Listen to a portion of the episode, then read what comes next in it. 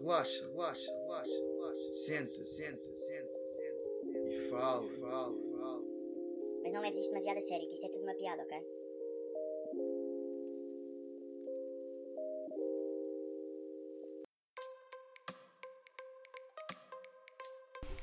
Diário de quarentena, dia 50, 30 de abril de 2020. Já passou mais um mês neste fatídico ano de, de 2020. O primeiro trimestre está completado. Hoje, para não falharmos neste diário, temos Afonso Esteves Virtuoso, um grande amigo de infância, estudou comigo no Colégio Militar que é jurista e futuramente advogado. Não vamos falar de, dessas coisas chatas, vamos falar só de histórias épicas. Deixar apenas uma nota que neste programa, neste podcast, não existe censura nem cortes.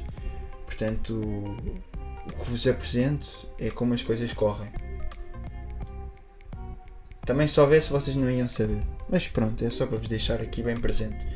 Espero que desfrutem desta conversa pelo menos tanto como, como eu fiz e que vos anime um pouco a dia. As histórias são bastante engraçadas e o Afonso é uma pessoa muito boa para se ouvir. Até já! Grande Afonso, espero que esteja tudo bem contigo. Como é que estás a, a aguentar esta, esta quarentena? Manelinho, pá. Olha, obrigado antes de mais por me teres convidado a este podcast. Fico muito contente que esteja a correr bem.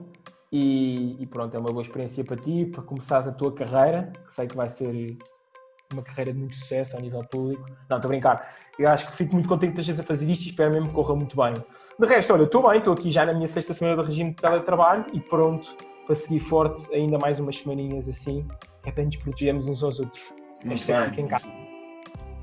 Eu estou no 50 dia de quarentena, hoje no dia 50. És como aos presos que faz a contagem na parede. Não, se eu estou a fazer um diário, todos os dias gravo um episódio e todos os dias marco um. Ainda não falhaste nenhum dia? Não, houve um dia que estava com bedas de cabeça, portanto não consegui gravar. Mas hum. praticamente todos os dias. E amanhã não trabalho, espero. Que amanhã é dia do trabalhador. No teu yeah. caso, prestador de serviços. No meu caso não trabalho nunca, porque estava em processo de recrutamento e agora estou no desemprego por causa da quarentena, portanto. Ah, portanto para ti dia do trabalhador é todos os dias. Yeah, okay. Portanto, para mim a vida de desempregado é todos os dias. Desempregado porque não recebe subsídio de desemprego, portanto não venham para aqui chamar chulo do Estado que eu não, não recebo subsídio de desemprego que ainda não descontei também. E tu, como bom, como bom membro da Iniciativa Liberal, não te poderias. Não sou, não sou, sou, sou, sou Ah, não és, peço desculpa. Peço desculpa. Ah, és independente. O único partido da minha vida chama-se Sporting Clube Portugal e, é, e tem um lugar aqui cativo no meu coração. Já percebemos, resto... que o teu partido, já percebemos que o teu partido está habituado a perder eleições, mas pronto, isso são outros contos.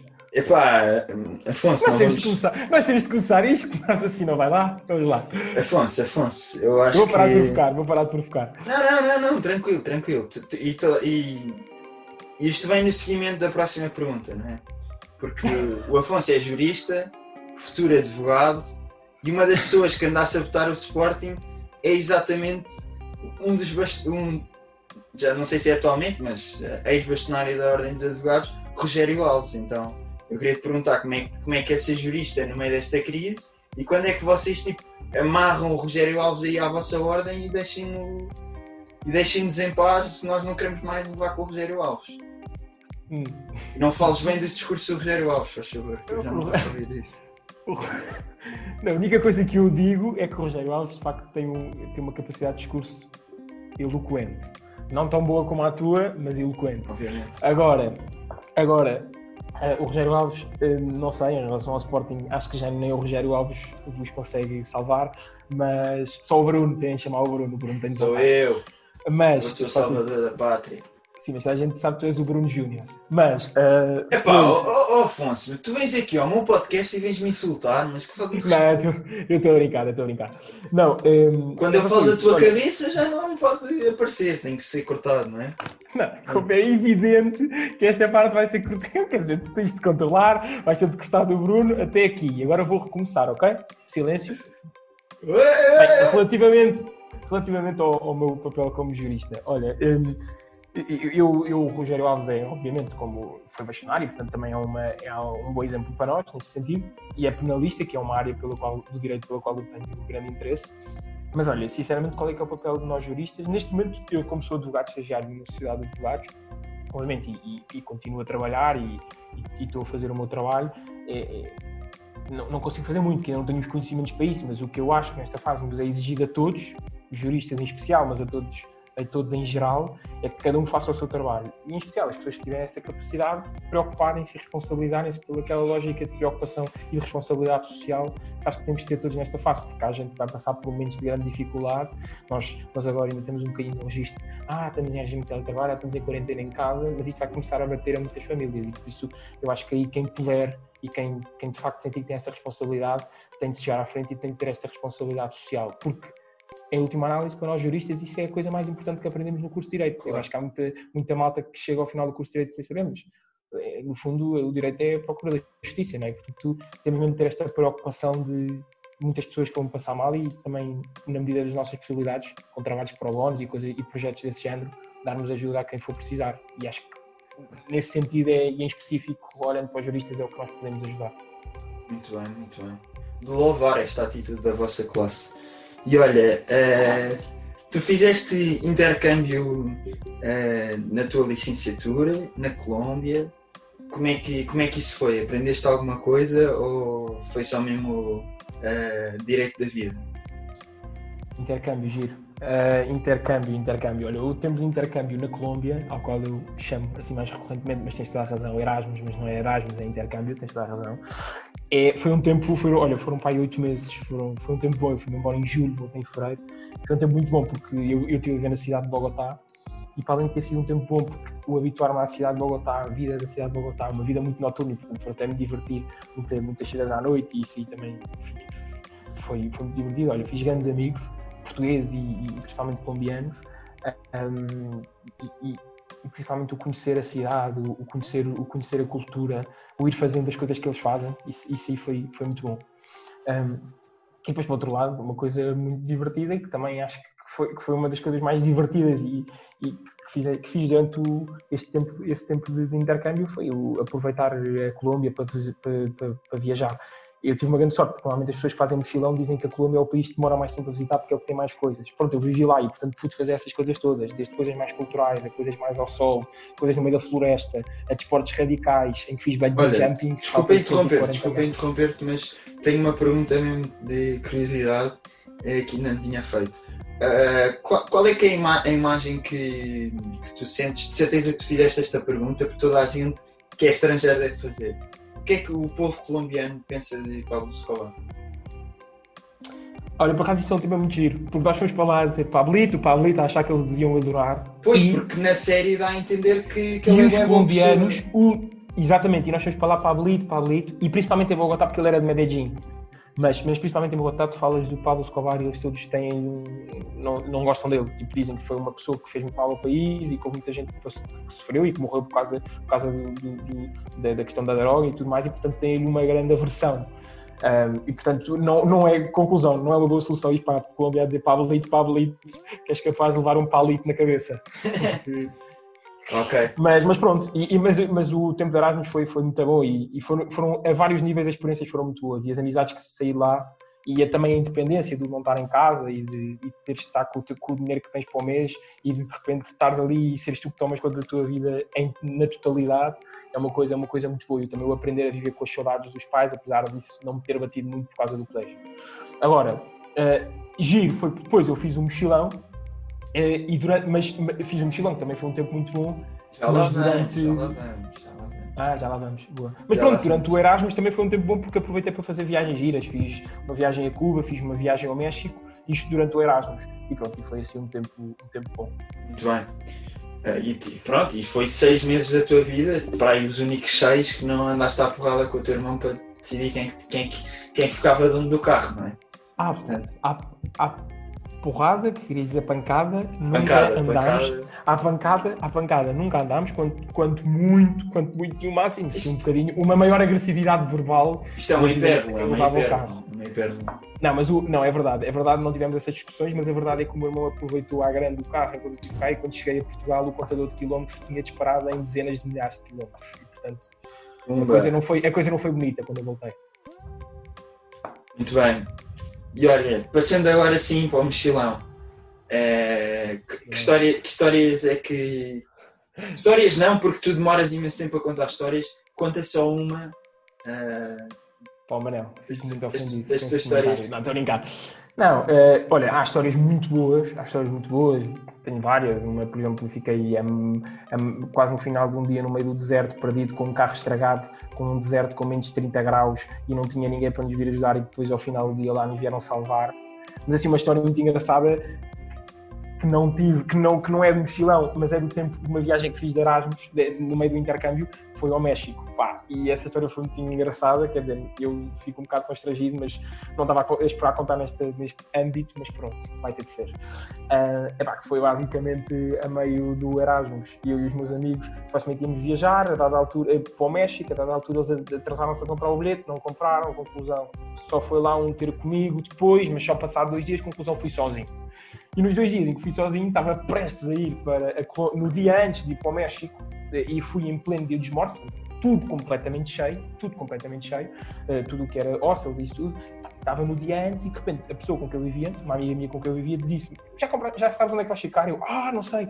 Abri o computador, comecei a procura, tudo cheio. E eu não estou a acreditar nisto. Bem, de repente descobri um sítio, parecia minimamente bom, de de 0 a 10 tinha 8, tinha 8 de classificação, e eu pá, vai isto. Bem, no dia a seguir apanho o voo, chego ao aeroporto, o Uber leva-me até ao, hostel e penso, está tudo bem. E é, estava, no, estava em plena cidade do México, o dia dos mortos a, a- a acontecer, e de repente entro no, no hostel, e quando entro no hostel, o, o tipo do, do hostel vira para mim e diz-me, olha, paga-se já. E eu disse, tudo bem, pronto, pago já, não era muito normal, mas paguei. Bem, e a altura pago.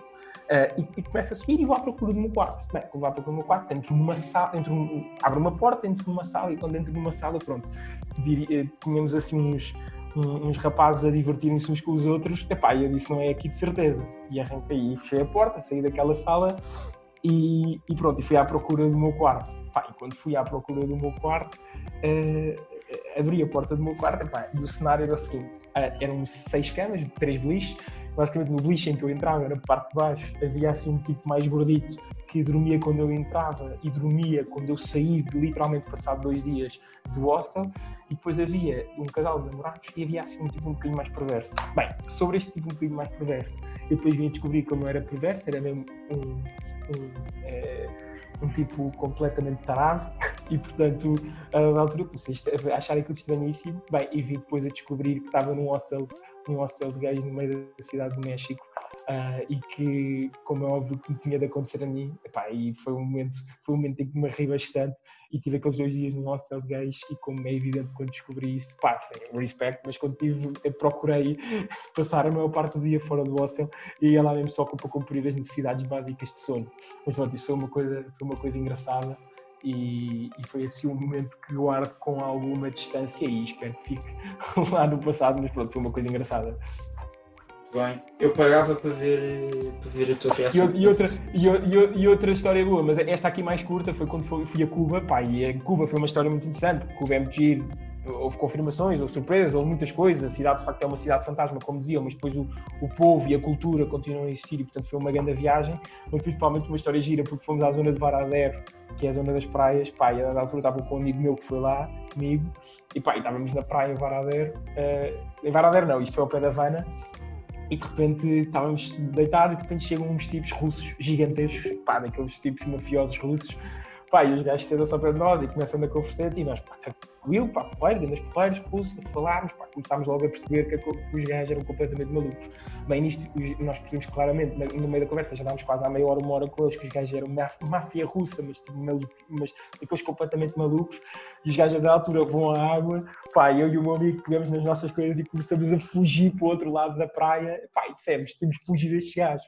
Bem, no dia a seguir voltámos à mesma praia e pensámos, os gajos não vão voltar, não é?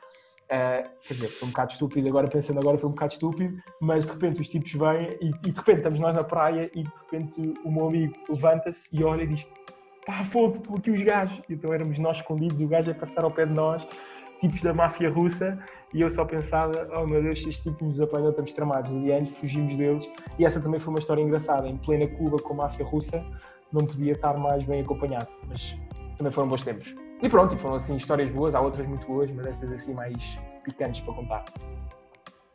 Muito bem, Afonso. Uh, já vimos que, que, tiveste aí histórias muito engraçadas durante o, o, teu período de Erasmus. E olha, e passando aqui um bocadinho, voltando um bocadinho atrás, uh, és também antigo aluno do Colégio Militar, foste na minha turma 5 anos, tiveste essa sorte, nem toda a gente teve.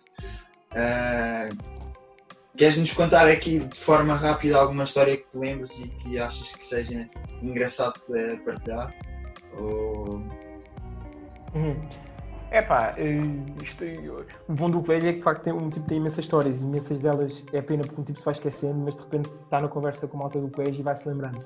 Mas assim, uma história do nosso tempo em que tínhamos estado na mesma turma, olha, lembro-me de uma muito gira, que era o Horácio, para o Horácio que era do nosso curso, que era da altura, estava em plena aula e o, e o tipo, nós tínhamos um professor que era o Joaquim Bernardo, que é o nosso diretor de turma, pá, e agora assim imitava na perfeição o Joaquim Bernardo, pá, perfeitamente que estava lá à frente a dizer se os alunos, né, né, e em pleno, no auge da imitação, no clímax da, imitação, chega o Joaquim Bernardo à, à, sala e fica tipo a olhar para o, para. Montes, ó oh. Montes, continua, continua, continua e sou falsete com cara angélica, continuo, pá, e o Horácio, um tomate, tipo o gajo, o gajo que era o gajo mais, mais cheio de graça, mas o gajo mais envergonhado quando estas coisas aconteciam. Uh, fica todo, o professor não passa amarela, não passa amarela, pá, tudo a rir, tudo a rir. Isso aí lembro-me como um momento bom, foram momentos bons, pá, em que se calhar ainda éramos assim mais inocentes e se calhar quando fomos mais velhos fizemos outras coisas assim mais, mais malucas, mais parvinhas, mas essa ainda num momento de inocência, pá, com muita graça e acho que também mostra um bocadinho aquilo que é o colégio, que é somos todos muito autênticos e os professores também vivem muito isto connosco. Isso também é uma boa, uma boa história do colégio. Boa. Por acaso foi uma, uma história incrível, lembro-me perfeitamente. O Horácio, que, que é assim um bocado mais uh, bronzeado que nós, uh, ficou branco quando o professor entrou. com esse comentário racial. Ficou, ficou pálido. Ficou pálido e disse que ele é só um bocado mais bronzeado, não disse que estava. Bronzeado. Não, mas o gajo, mas o gajo, o gajo foi genial, porque o gajo ficou. Pá, o gajo nem queria acreditar, porque o gajo era o pior gajo para isto lhe acontecer. O gajo, o professor, não me passe participação, tipo, não passe, não passe, não passe. E o professor, oh Montes, continua, o seu falsete com cara angélica. Foi, foi, daqueles, foi daqueles momentos que é mesmo para, para não esquecer. Foi genial. Mas pronto, é isto. Boa, boa, boa, boa. Ok, obrigado Afonso pelo teu tempo, disponibilidade e boa disposição. Espero que continue tudo bem em casa, contigo e com a família. Grande abraço. Vai continuar. Abraço, Manuel. E parabéns. Abraço grande. Obrigado, obrigado. Um abraço.